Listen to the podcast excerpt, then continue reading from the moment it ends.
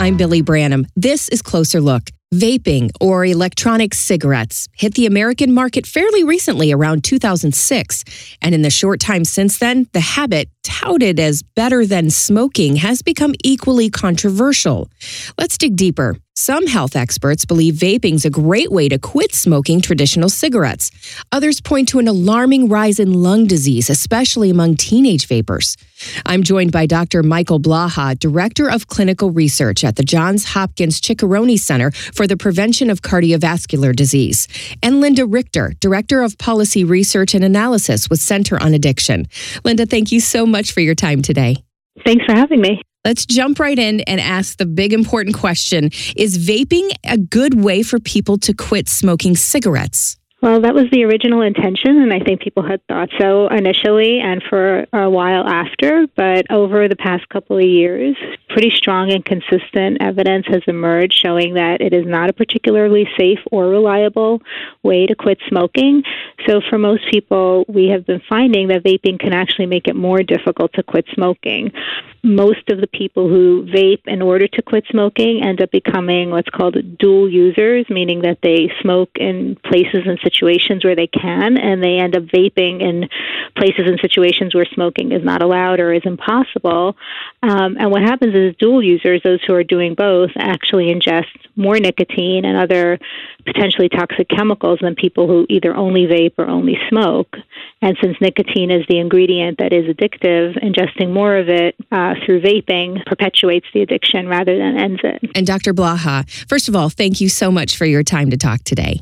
My pleasure to be here. Well, same question for you. Is vaping a good way for people to quit smoking cigarettes? Oh, that's a complicated question. Vaping is definitely not the preferred way to get people to quit smoking cigarettes. But let's take a step back and, of course, confirm that absolutely it's one of the healthiest things that you can do is to quit smoking cigarettes. Cigarette smoking is the number one cause of preventable illness, cardiovascular illness in the world and in the United States. And, and I've had patients, of course, who've had success many different ways, including some that managed to quit cold turkey. But the right way to start smoking cessation was with FDA approved medications, which include nicotine replacement therapies.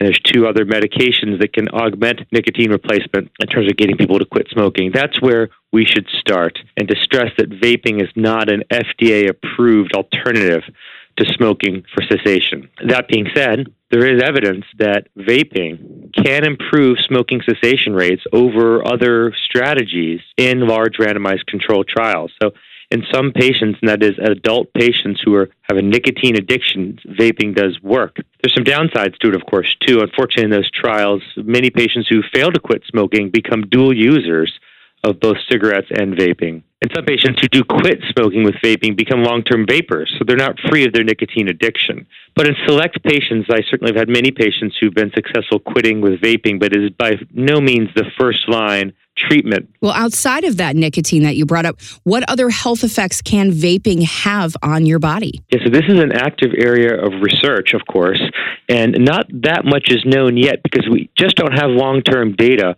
on e cigarette users, uh, vapers, at this time. However, emerging stories are coming out on potential pulmonary health effects and cardiovascular health effects. Of course, we're probably all familiar with these stories in the news media of patients having acute lung injury after vaping. In this case, vaping probably THC containing products, not your conventional over the counter nicotine based products. But that's a suggestion that vaping, oils, and other solvents and things mm-hmm. can cause acute lung injury. We have evidence from our lab that in cross sectional surveys that vaping is associated with greater incidence or at least prevalence of asthma and other chronic lung diseases. And there's also some signals that vaping can have cardiovascular harm too, can raise blood pressure, increase the sympathetic nervous system, cause what we call endothelial dysfunction, abnormal behavior of the blood vessels. And in our surveys, we do see that e cigarette users report more cardiovascular disease than non users. So there's a suggestion there that there's more cardiovascular harm for vaping too. There are products out there, e cigarette products, that have no nicotine in them. Is that something that might be an alternative that might be safer? Nicotine really isn't the main thing that causes health effects from electronic cigarettes.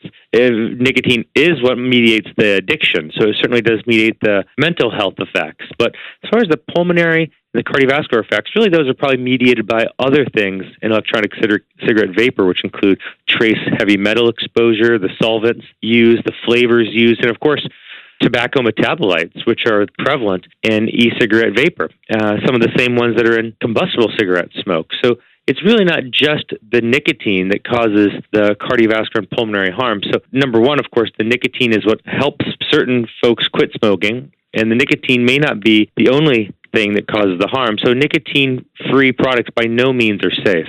This is Closer Look. I'm Billy Branham, and we're digging into addiction and health risks of vaping.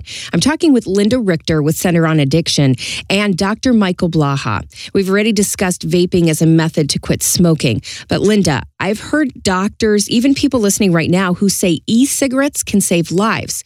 Do you believe that's true? I certainly believe that's probably true for people who have been able to completely give up sm- cigarette smoking due to vaping. And there are people who have done so. Like I said before, cigarette smoking is just a health travesty. It has it just causes close to a half a million deaths a year, countless illnesses and diseases. So anything that kind of takes away some of those risks, as sure that that's great. And vaping does not produce the tobacco smoke and doesn't have the tar and doesn't have some of the chemicals and ingredients in them that uh, cigarettes do. So yes, if there's a smoker who is able to completely switch over to vaping, they maintain their vaping for the rest of their life because that is hard to quit. But that probably still is, as far as what we know right now, better than smoking cigarettes. However, that's a small percentage of those who smoke. Many, as I said earlier, who smoke end up becoming dual users, using both the products, and therefore perpetuating their nicotine addiction and having a harder time quitting.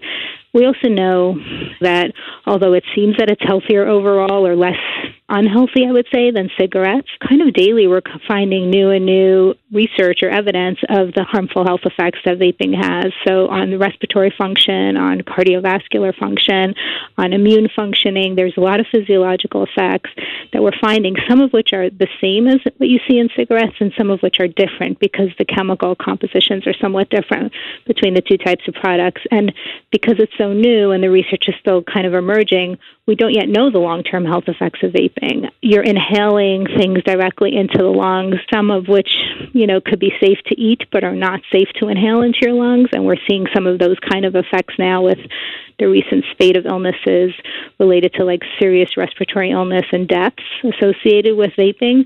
So there's just a lot of unknowns right now. But that said, I know there are people who are long term cigarette smokers who were able to switch to vaping. Anything that gets you away from smoking cigarettes, sure, that's better than smoking cigarettes. So I, I, I wouldn't dispute that. And Dr. Blaha, if there's someone listening that's an ex smoker and is vaping, and they're hearing this and thinking, well, it's still safer than cigarettes, what would you say to them? Yeah, it's tricky. So, and I certainly get this from some of my patients. And, and, and like I said, if you're an adult smoker and you've exhausted other alternatives for quitting smoking, vaping is one potential alternative with a lot of drawbacks, but it's certainly better than having a, a chronic smoking habit. But it's not safe. Uh, and it's certainly not safe compared to doing nothing at all, which, of course, is the discussion for young kids.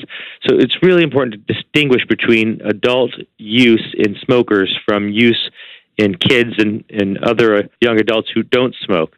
So, so really, that's where this complexity comes from. And you hear on the news all these discussions about electronic cigarettes. And this is why this issue has become so complicated because of the different ways these are being used by different people. So if someone's listening and says, Gosh, I quit using electronic cigarettes, they were fantastic for me, and now I'm using nothing at all, that's a good outcome. If you quit smoking using electronic cigarettes and you're still an electronic cigarette user, we could debate whether you've had a good health outcome. If you've tried to use e cigarettes and you're now using both cigarettes and e cigarettes, that's almost for sure a negative health outcome. And now we're being exposed to multiple different products rather than just the original smoking products. So this is all very complicated and trying to work out the data here and provide data to regulators and lawmakers alike to try to, to approach these in a reasonable way. But certainly, uh, I think everyone's been taken aback and taken by storm by the epidemic use in young people. And that's what I'm most concerned about. And we're describing right now trends in use in young folks. And we're seeing more use, more daily use, and more use amongst people who've never tried a tobacco product before. And that's what's most concerning to me. I feel like you go out there, e cigarettes are more socially acceptable over smoking cigarettes. Do you feel that that's the case as well? Well, certainly that, that really helped push it along.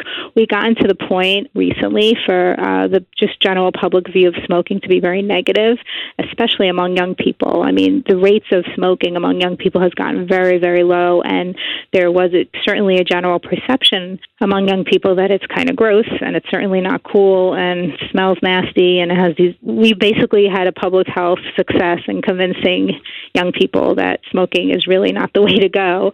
What's happened since vaping came on the market, it was really marketed as this kind of cool, safe alternative. The health effects were not known initially, and then they were sort of not really discussed for a while once they started becoming known.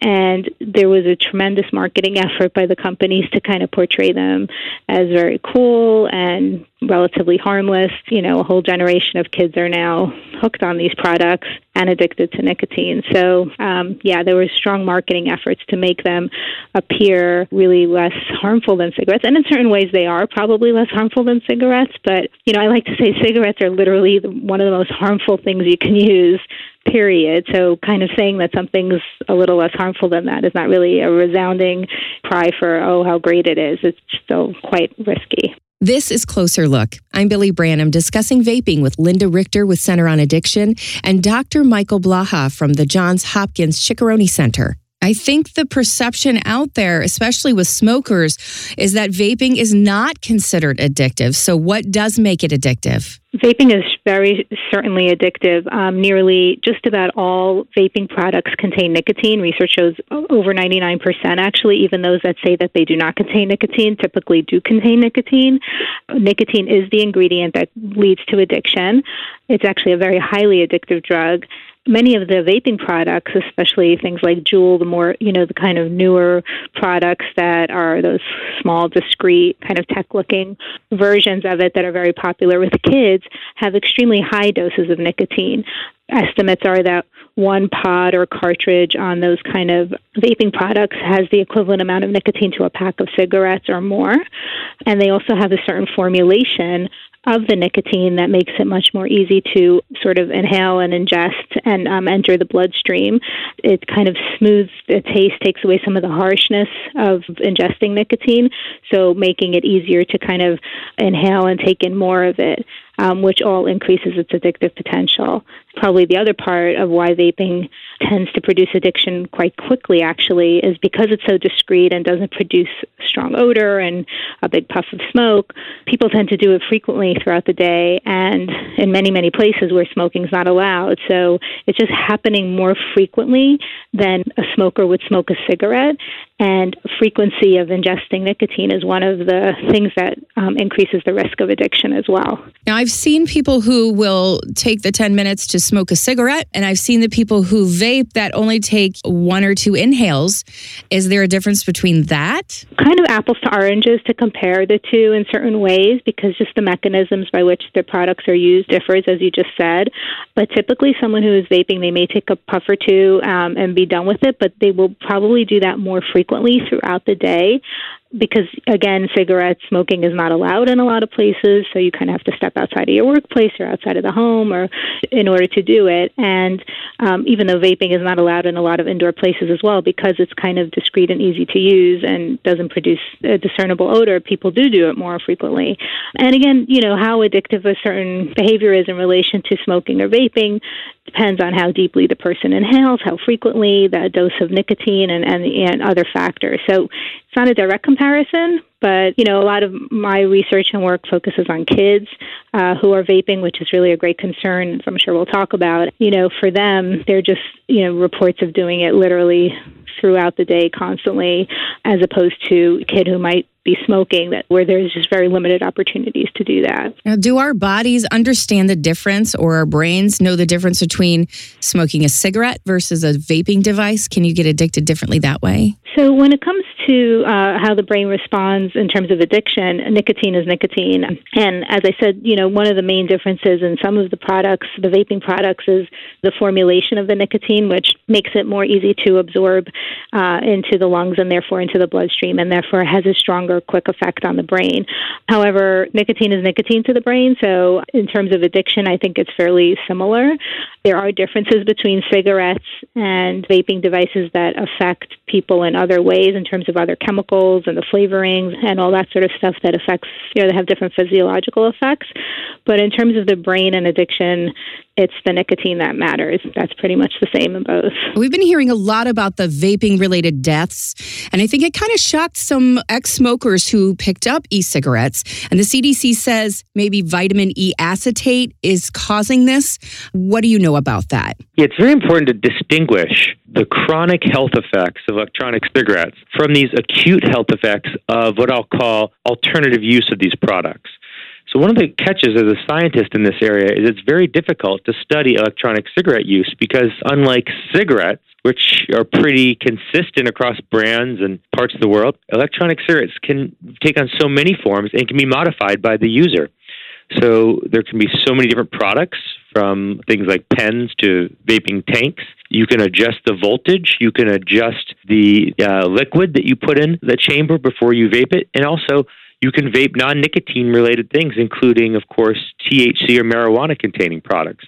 So, the chronic health effects of electronic cigarettes that I was mentioning really pertain to the standard nicotine containing liquids that you can get over the counter, for example, at a drug store, convenience store. Now, these instances of acute lung injury are linked to alternative use of electronic cigarette products, and that means that buying from a black market vendor or uh, a vape shop, etc., a marijuana or THC containing liquid that's been, you know, produced by uh, maybe a, a, local group or or someone that certainly may not have the same standards that that others do in, in manufacturing the liquid, and the vitamin E acetate that's used to help aerosolize that THC in the marijuana appears to be one part of what's linked to these acute lung injury cases. So these, these really come from alternative use of these e-cigarette products. But I'll tell you, that's very common. It's very common for people to say that they're trying a variety of different juices, they're buying a variety of different products, they're using things in ways that, that weren't necessarily intended for these devices to be used.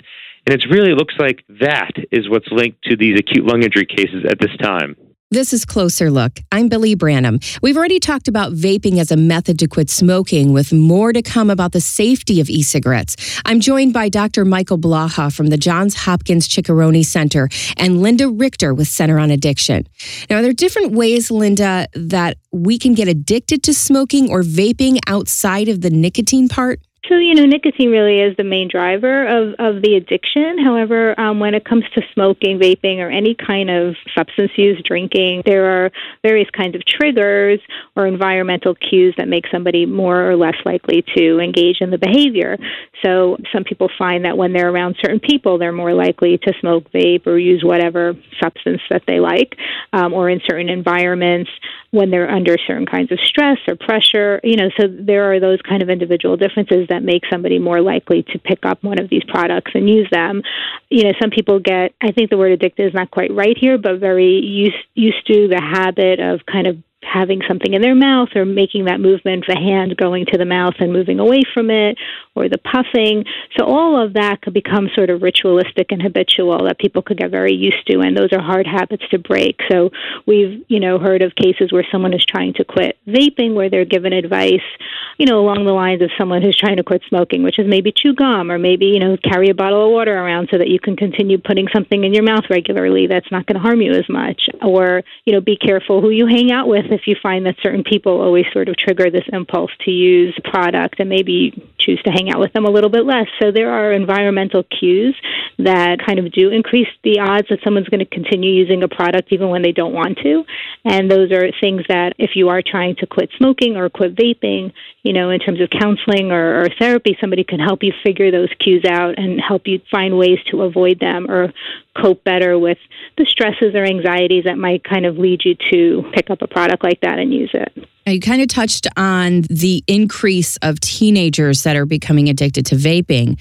Is age a factor in becoming addicted? Meaning, could it be easier for the younger set to actually pick this up, or does it matter? Yeah, so we're finding that age is a tremendous factor here just in general across the board when it comes to any addictive substance, teenagers or young people are much more susceptible to developing an addiction than an adult, which is why we kind of have those age limits on smoking and drinking.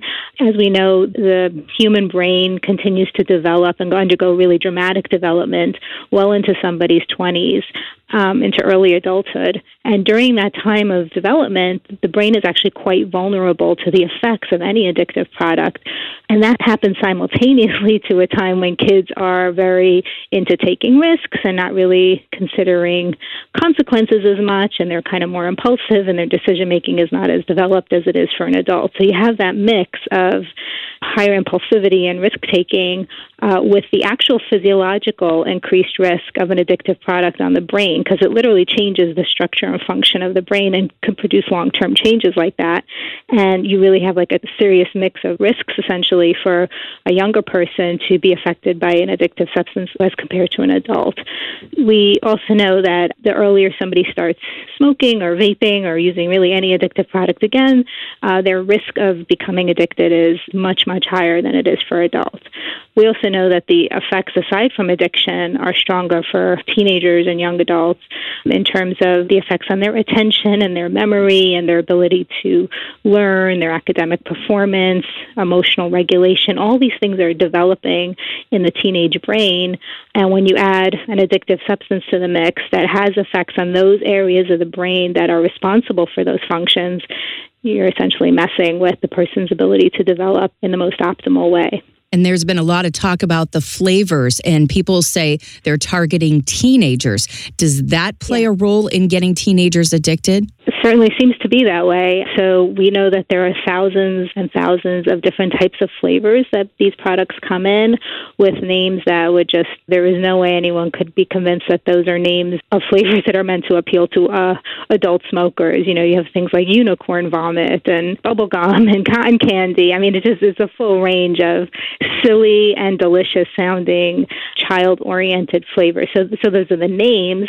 Uh, they come in packaging that kind of resembles more than resembles, really mimics, you know, well-known candy products, and they taste good. I mean, they have the, the flavors are good, and study after study shows that young people report flavors as one of the main reasons for why they choose to vape.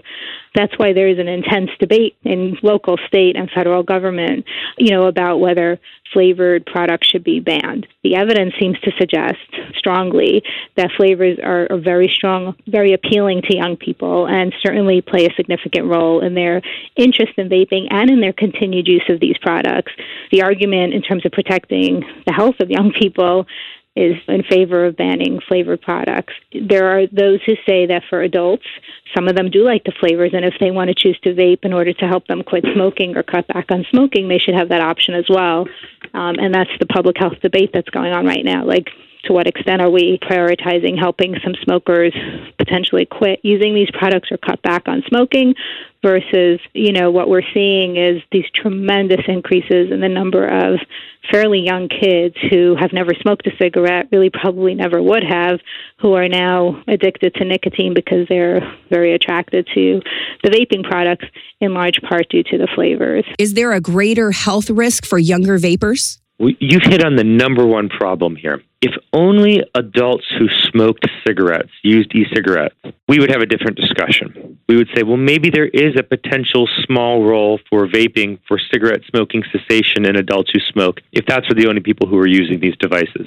And that's certainly what people thought about when these devices were first coming on the market, that maybe there was a role there. And maybe not unsurprisingly, what's happened, of course, is that a majority of users have now turned into young people. And many of those users never used a tobacco product before. So therefore, e-cigarettes or vaping products are becoming the first tobacco product for many young people who are not smokers.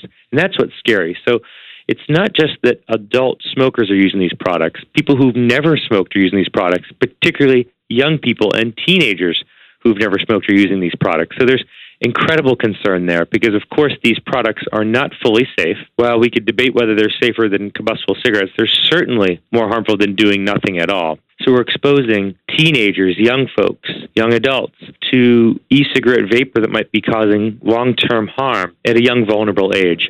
And we do know that young people who use electronic cigarettes are at increased risk of progressing on to using other illicit drugs or becoming combustible cigarette smokers later in life based on their nicotine addiction. So these young people are at risk for, for a variety of bad outcomes from both these cigarettes as well as transitioning to other products. And that's really where this public health crisis is coming from. And these also these young kids are the the ones that tend to use the electronic cigarettes in alternative ways as well. That's really where this great concern is coming from. How do you balance potential small benefit of electronic cigarettes from a massive uh, potential harm? of e-cigarettes in a, in a regulatory framework. So, so this is you've hit on the most important part of this discussion. And we do have evidence from our group that shows that young people who use electronic cigarettes are much more likely to report depression and uh, emotional unwellness than people who don't use electronic cigarettes. And all that's quite concerning. So, why is it so difficult to quit smoking and vaping? It could be really quite difficult, again, because of the high doses of nicotine that most vaping products contain what happened recently is that the manufacturers of these products have seen the rate at which people are becoming addicted to them, and these products are not well regulated at this time by the government. So, what you're seeing is almost like what they call an arms race to increase the nicotine doses in these products higher and higher and higher to just hook people on their brands. Um, so, again, nicotine is the main ingredient that gets people addicted. So, even someone who manages to quit smoking by replacing tobacco cigarettes with vaping products, they end up becoming addicted to vaping and find quitting that very difficult. So, it's the nicotine and it's also the frequency with which people can use it. It's discreet, it's easy to hide, it's easy to kind of just take a quick puff under your sweatshirt if you're a kid or your hood or whatever, and people don't even know about it. And continuously ingesting the nicotine increases the addictive potential of it. It all just kind of makes it more difficult to quit, given that. Now, when it comes to kids, there are kids who have been vaping and want to quit, and because this trend is so new and the changes are so rapid, we really don't have great research yet on what exactly is helpful to kids in terms of quitting. So, you know, a lot of the smoking cessation products like nicotine replacement therapies and certain medications are not actually approved for use in young people.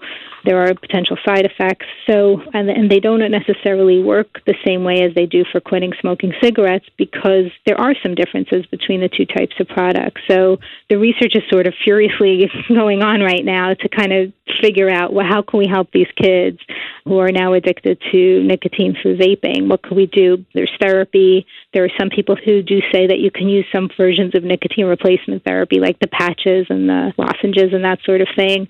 There are some people trying, you know, certain doses of the medications that might work. But again, it, it's really getting the public health community very frustrated because there's this whole population in need of help that we just don't have great treatments for at this point. Linda, thank you so much for the information on addiction and vaping today. Yeah, my pleasure. And thank you as well, Dr. Blaha. Oh, it's my pleasure. Thank you again to my guests, Linda Richter and Dr. Michael Blaha.